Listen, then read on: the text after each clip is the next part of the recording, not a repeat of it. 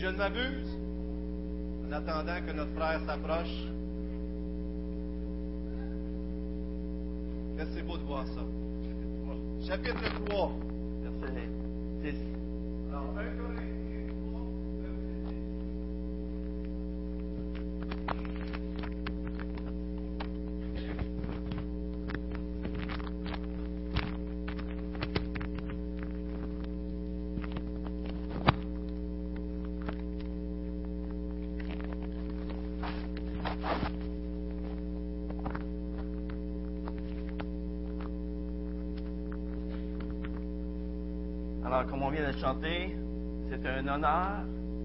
chanter en son honneur. Hmm? Même si je chante mal, c'est un honneur de chanter en son honneur. C'est le cœur qui compte. Exactement. Mais c'est vraiment une joie pour moi d'être avec vous ce matin. Euh, ça me fait vraiment plaisir d'être là. Je vais vous le dire. Alors, vous m'avez beaucoup manqué. Alors, la semaine passée, on n'était pas là. Mon épouse et moi, on était partis en voyage. Alors, euh, voyage, j'apprécie beaucoup revenir de voyage. Alors, j'ai appris une très mauvaise nouvelle en revenant. Alors, c'était le décès tragique de notre frère euh, Jacques Tanguay. Alors, Jacques, j'avais eu euh, vraiment le privilège, le plaisir de l'amener au Seigneur. Et il voulait se faire baptiser dans trois semaines avec notre frère Dominique, mais il ne sera pas des nôtres. Alors ça, ça m'a, donné un coup. Mais on peut se réjouir parce qu'on sait ce qu'il est. Il est dans la présence de Dieu. C'est beau. Alors je voulais rassurer peut-être des gens ce matin qui doutaient peut-être de ce qu'il était. Mais j'ai l'assurance qu'il est à la bonne place voulu mettre sa vie en règle avec Dieu. Il avait fait tous les chemins pour le faire. Et euh, malheureusement, il n'est pas des nôtres ce matin, mais je peux vous dire que c'est un frère bien-aimé. Alors je vais prier. Père éternel, merci. Merci parce que tu sauves parfaitement ceux qui s'approchent de toi. Merci Seigneur pour le privilège que tu nous donnes aussi de pouvoir annoncer ton salut ta grâce, ton amour pour les gens. Et merci Seigneur pour cette opportunité que tu m'as donnée de le faire avec euh, Jacques. Et merci parce qu'il est dans ta présence ce matin.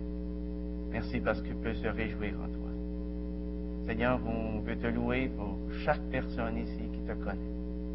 Et que s'il arrive un événement tragique pour nous cette semaine, dans le mois qui vient, ou dans l'année qui vient, ou dans les années qui viennent, bien, nous savons, nous avons l'assurance que tu vas garder notre dépôt jusqu'à la fin, que tu vas nous garder dans ta main puissante. Seigneur, merci pour cette assurance. Merci parce que ce matin, on peut être dans la joie, dans la reconnaissance pour tout ce que tu as accompli.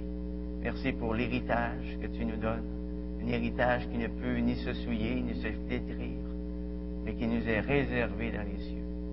Seigneur, quelle joie ce matin on peut avoir. Merci et l'opportunité que tu nous donnes encore ce matin d'ouvrir ta parole en toute quiétude ici, dans ce pays où coule le lait et le miel, un pays de paix. Seigneur, on veut t'en remercier. On veut te louer pour tout. Au nom de Jésus. Amen. Alors, 1 Corinthiens, chapitre 3, verset 10.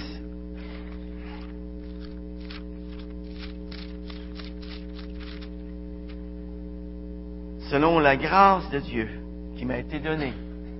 Alors c'est l'apôtre Paul ici qui est en train de parler à ses chers amis corinthiens qu'il avait conduits au Seigneur, qu'il avait eu la joie de conduire au Seigneur quelques années plus tôt. Il leur dit ce qui suit. Selon la grâce de Dieu qui m'a été donnée, comme un sage architecte, j'ai posé le fondement et un autre bâti dessus.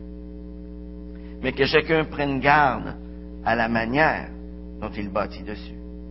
Car personne ne peut poser un autre fondement que celui qui a été posé, savoir Jésus-Christ.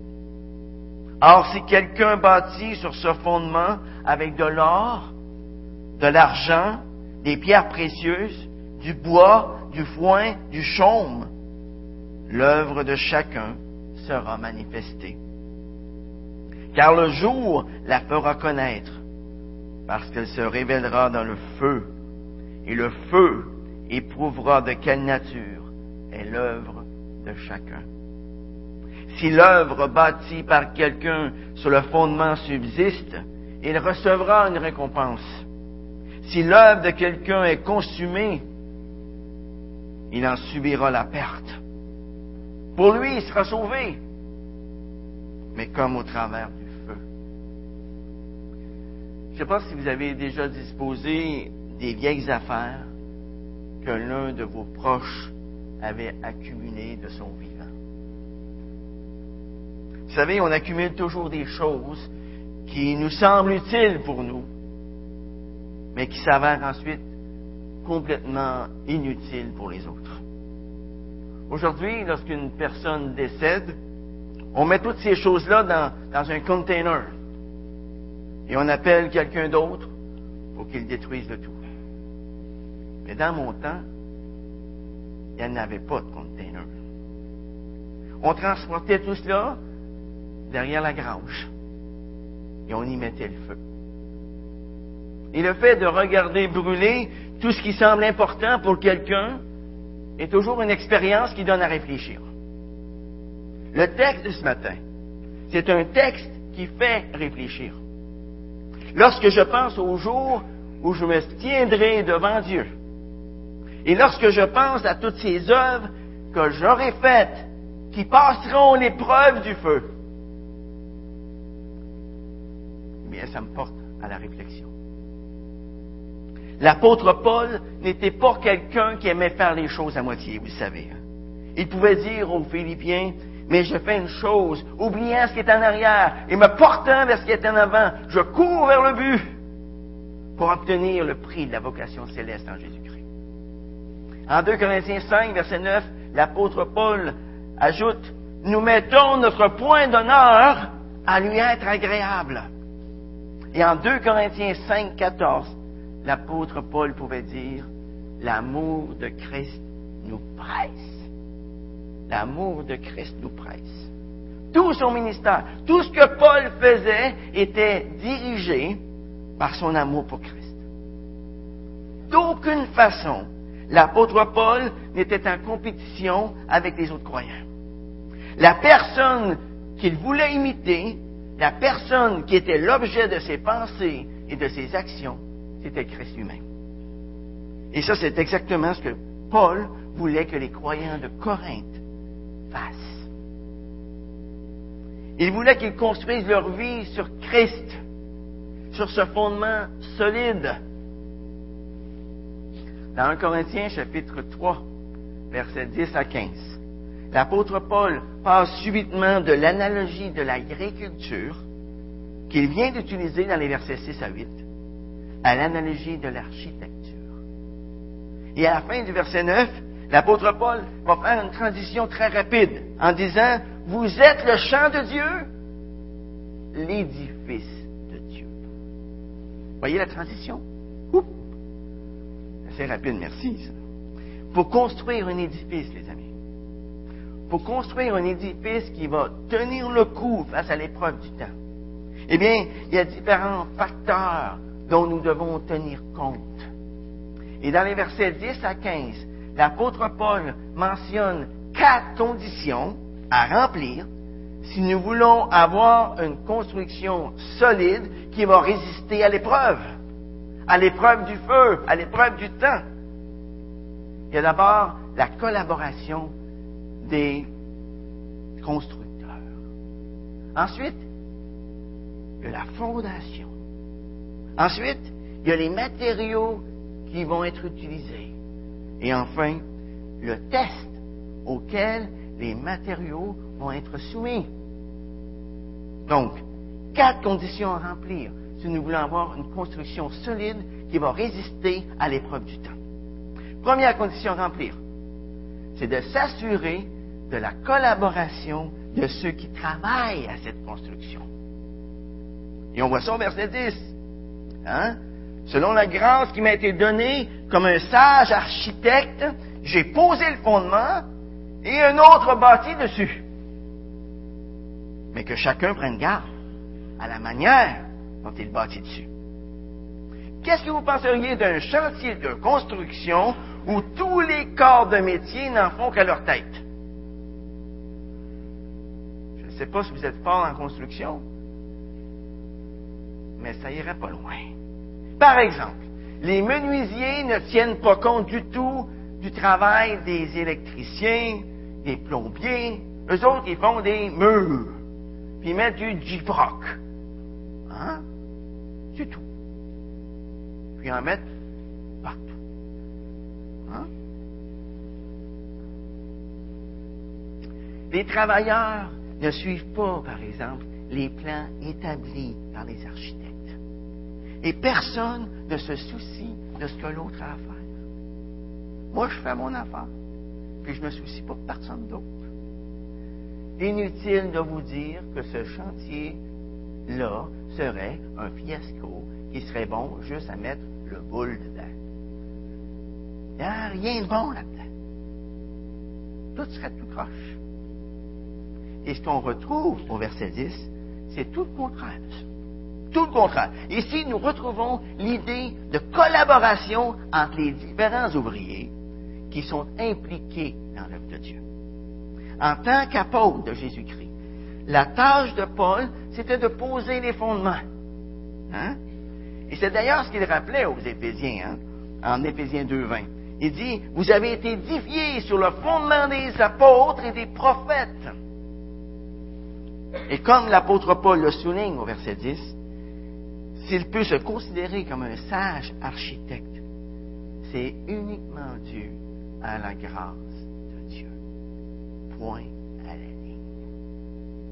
Dans 1 Corinthiens 15, verset 10, il pouvait dire, par la grâce de Dieu, je suis ce que je suis.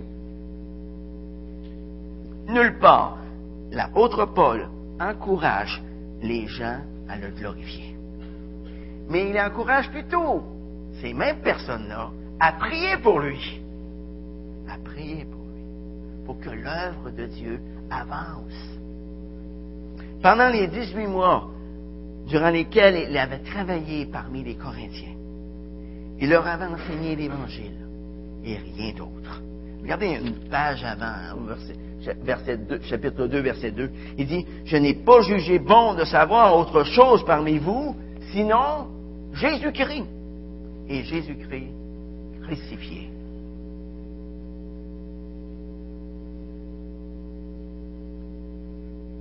Comme vous voyez, Paul s'était montré un sage architecte.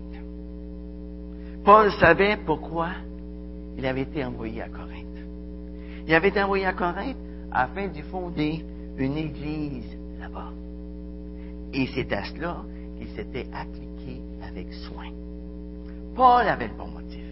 Paul avait le bon message. Paul avait aussi la bonne approche. Même s'il était l'apôtre des païens. Qu'est-ce qu'il faisait lorsqu'il entrait dans une ville? Il allait premièrement à la synagogue des Juifs pour y prêcher l'Évangile aux Juifs et aux prosélytes. Il savait que les Juifs l'écouteraient, parce que Paul était un rabbi. Et qu'est-ce qu'on faisait avec un rabbi qui venait d'en dehors? On lui donnait la parole. Hein? C'était l'un des leurs. Il savait aussi qu'il y en aurait certains parmi eux se convertiraient et qui l'aideraient ensuite à atteindre les païens qu'il y avait dans la ville. Pour l'apôtre Paul, les Juifs étaient une porte ouverte et en même temps, ils étaient la passion de son cœur. Après avoir fait des convertis dans la synagogue, Paul était par la suite jeté dehors, en dehors de la synagogue. Et avec ses nouveaux compagnons d'œuvre, qu'est-ce qu'il faisait? Il pouvait exercer un ministère auprès des païens de toute la communauté. La tâche de Paul, c'était de poser les fondements de l'Évangile. C'était d'établir les doctrines, les principes de foi, de pratique qui lui avaient été révélés par Dieu. Et lorsqu'il quittait cette Église naissante, eh bien, un autre commençait à construire sur le fondement que Paul avait établi. Et dans le cas de Corinthe, eh bien, cette personne avait d'abord été Apollos, un grand prédicateur. L'apôtre Paul n'était pas jaloux de ceux qui suivaient dans le ministère.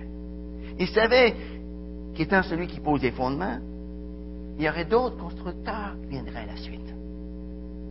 Par contre, Paul était très intéressé de savoir que ceux qui bâtissaient sur le fondement qu'il avait posé le fassent de la bonne façon, le fassent aussi fidèlement que lui.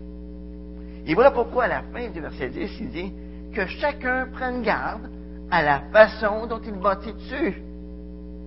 Le mot chacun ici, ça se réfère premièrement aux évangélistes. Ça se réfère aux pasteurs, aux enseignants qui ont continué à construire sur la fondation posée par les apôtres. Car ceux-ci ont la responsabilité d'enseigner la saine doctrine. Mais le contexte implique une chose. Il implique une application beaucoup plus large dans la pensée de l'apôtre Paul. Les références, par exemple, à chacun dans les versets 10 à 18 indiquent que le principe qu'il est en train d'établir ici au verset 10 s'applique à tous, tous, tous les croyants. N'importe qui d'entre nous, parce que nous disons et parce que nous faisons, nous nous trouvons à prêcher l'évangile de Jésus-Christ. Saviez-vous ça? Vous prêchez même l'évangile parce que vous ne faites pas. Vous prêchez même l'évangile parce que vous ne faites pas. parce que vous ne dites pas. Intéressant. On peut prêcher l'évangile de différentes façons. Quelquefois un silence et d'or. On peut prêcher l'évangile de différentes façons. Et une parole dite à propos peut être aussi d'or. Une action que l'on fait peut être d'or. Et une action qu'on ne fait pas peut être d'or aussi. Vous comprenez? On prêche que l'on parle qu'on ne parle pas. On prêche que l'on fasse ou que l'on ne fasse rien. Dans certaines circonstances. C'est d'ailleurs ce que l'apôtre Paul va dire dans 2 Corinthiens chapitre 3, versets 2 à 3, à l'effet que nous sommes une lettre lue et connue de tous les hommes. Pour les gens qui vous entourent, vous êtes un livre ouvert. T'es chrétien, toi? Ton livre vient de s'ouvrir. Qu'est-ce qui est écrit dans ton livre? C'est la question. Qu'est-ce qui est écrit dans ton livre? Je veux savoir. Et les gens qui sont autour de nous, dans notre milieu de travail, dans notre voisinage, parmi les gens de notre parenté, ils veulent lire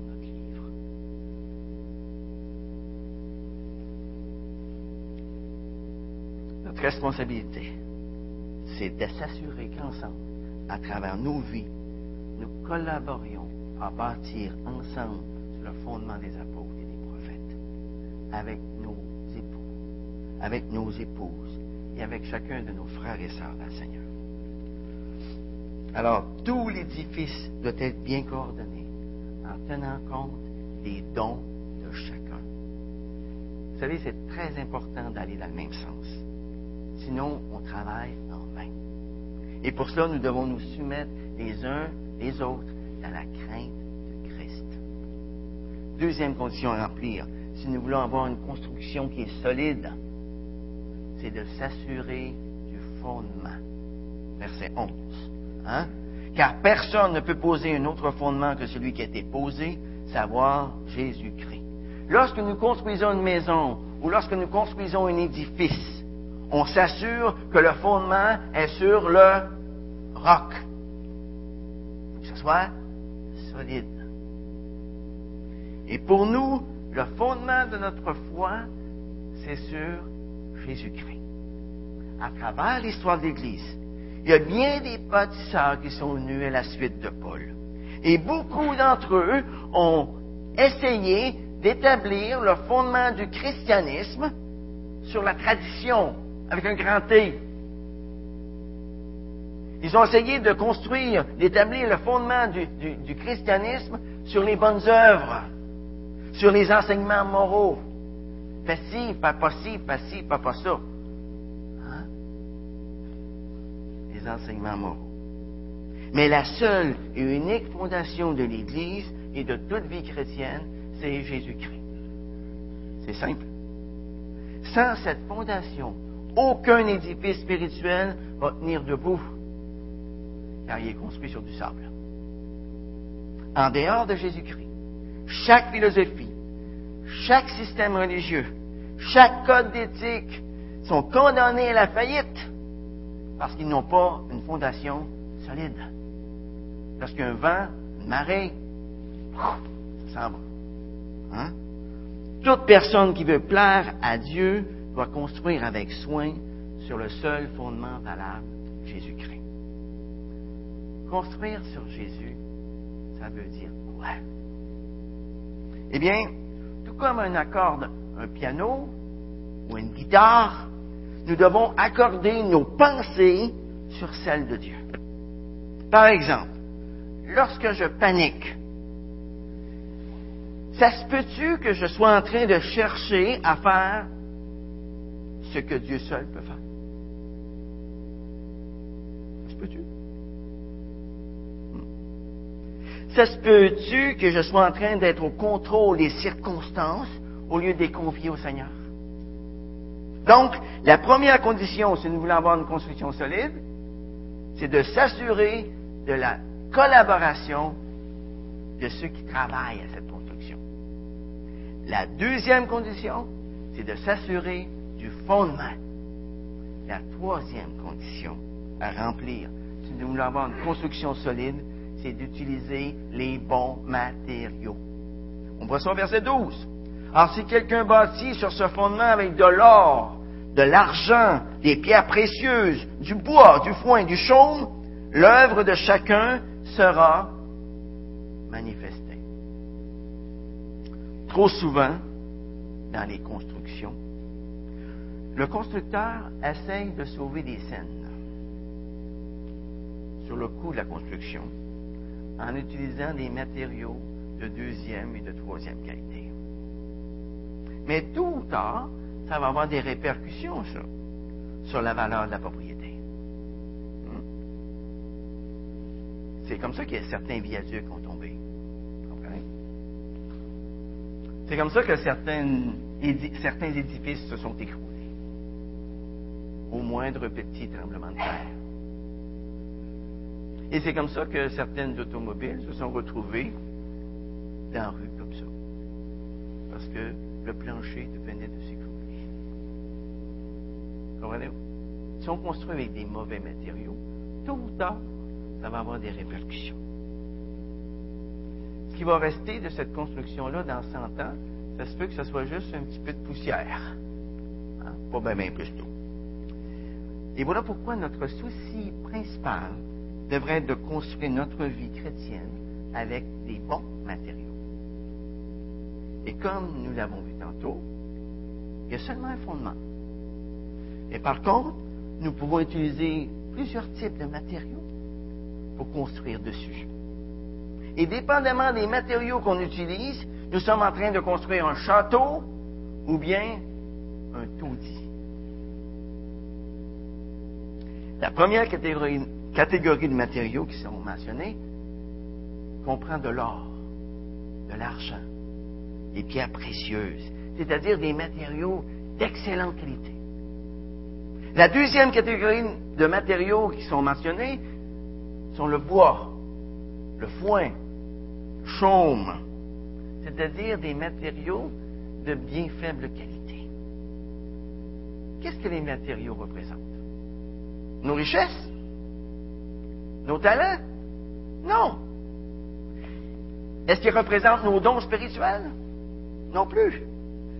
Car ceux-ci, ces dons spirituels, sont distribués à chaque croyant particulier par le Seigneur comme il le veut.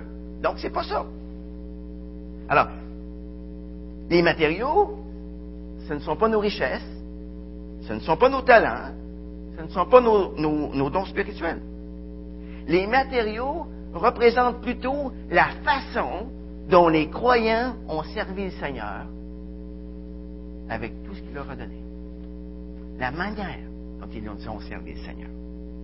En d'autres mots, les matériaux représentent nos œuvres.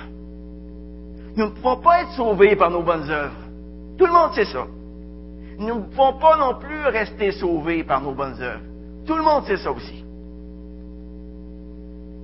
Par contre, chaque chrétien a été créé en Jésus-Christ pour de bonnes œuvres que Dieu a préparées d'avance afin que nous les pratiquions. Chaque chrétien a été créé en Jésus-Christ afin de porter des fruits en toutes sortes d'œuvres bonnes. Colossiens 10 nous dit ça. Donc, les œuvres ne sont pas la source de la vie chrétienne, mais elles en sont les preuves, les marques de la vie chrétienne. Chaque croyant est un bâtisseur qui utilise différents matériaux. Dieu veut que nous bâtissions seulement avec les meilleurs matériaux, parce que ce sont les meilleurs matériaux qui sont véritablement dignes de lui. Et ce sont seulement ces bons matériaux-là qui vont passer à travers l'épreuve du feu. Si Jésus-Christ lui-même est la fondation de nos vies, il doit être aussi au centre de l'œuvre que nous construisons sur cette fondation. C'est lui qui doit être au centre de cette œuvre-là. L'œuvre que nous faisons doit vraiment être son œuvre. Pas juste une activité, pas juste un travail religieux. Vous savez, c'est très facile, c'est très, très, très facile de devenir impliqué dans toutes sortes de programmes d'Église, dans toutes sortes d'activités, dans toutes sortes de projets. Mais prenons garde que ce ne soit pas juste des œuvres de paille.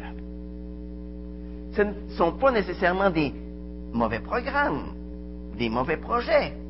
Mais pour Dieu, tout cela peut être sans valeur, sans aucune valeur.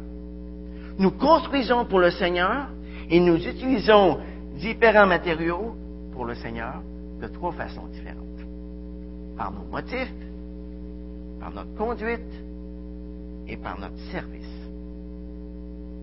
Nous construisons par nos motifs, premièrement. Le pourquoi nous faisons une chose est aussi important que ce que nous faisons. Le pourquoi nous faisons cette chose-là. Par exemple, faire des visites dans mon voisinage parce que je me sens obligé de le faire, parce que monsieur le pasteur me dit de le faire. Hein. C'est la chose à faire. Il faut que je le fasse. Hmm. Ça, c'est construire avec du bois. Du bois. Mais aller visiter ces mêmes personnes-là avec amour afin de les gagner au Seigneur, ça, c'est de l'or. Chanter un solo à l'église et être intéressé à savoir si les gens aiment ma voix, ça, c'est, c'est du foin. C'est du foin. Mais chanter pour glorifier le Seigneur. Chanter à l'Église pour que des gens puissent être touchés par l'Évangile.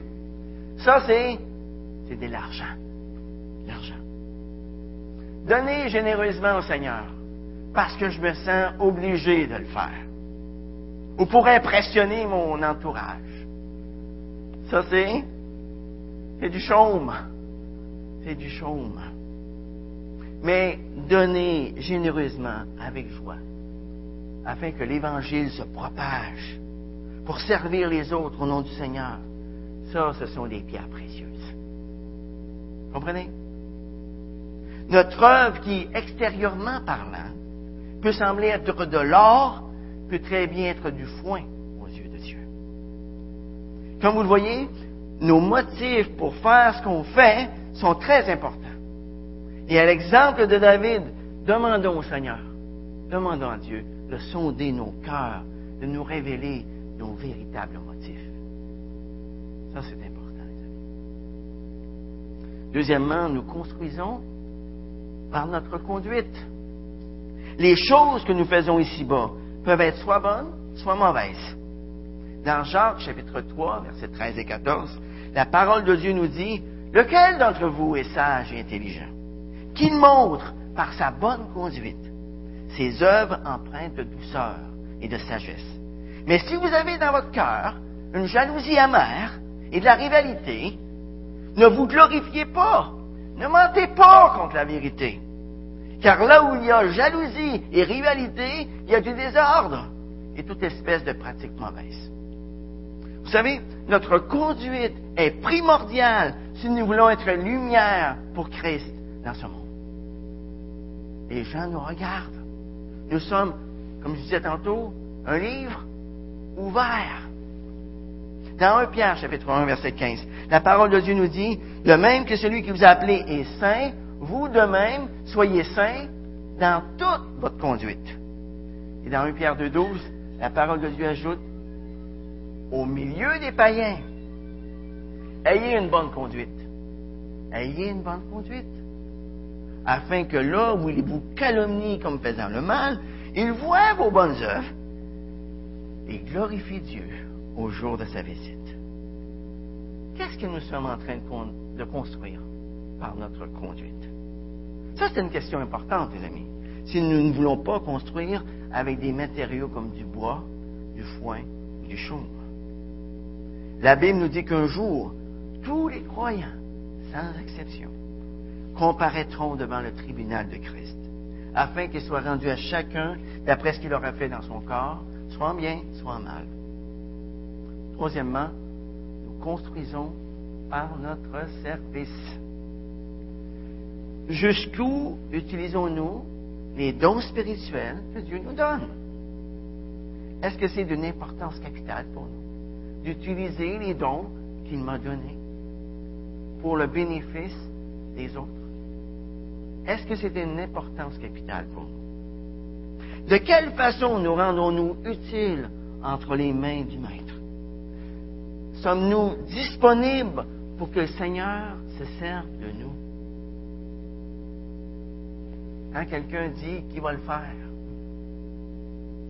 est-ce que nous répondons, moi, Seigneur, à l'exemple d'Ésaïe, ou bien nous répondons, quelqu'un d'autre va le faire? Quelqu'un d'autre va le faire. Ce quelqu'un d'autre, là, il a le dos large. Dans bien des églises, il faudrait peut-être lui soulager le dos un peu. En prenant sur notre charge certaines responsabilités qui sont dans les dons que Dieu m'a. Vous comprenez?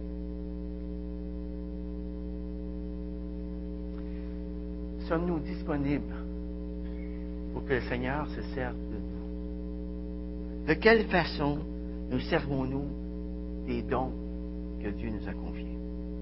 Ça, c'est des questions sur lesquelles il est toujours bon de méditer.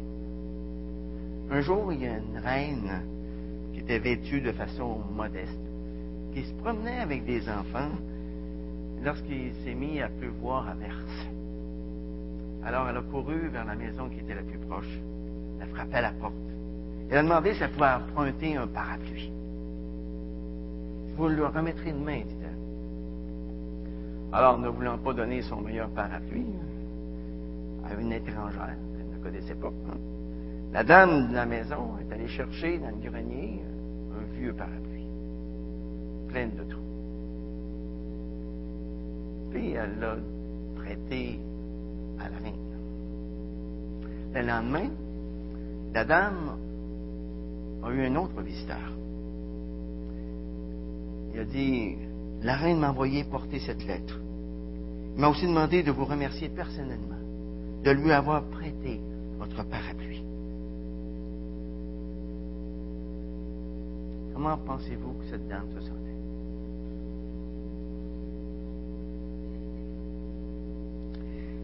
Les amis, que donnons-nous à Dieu par notre service?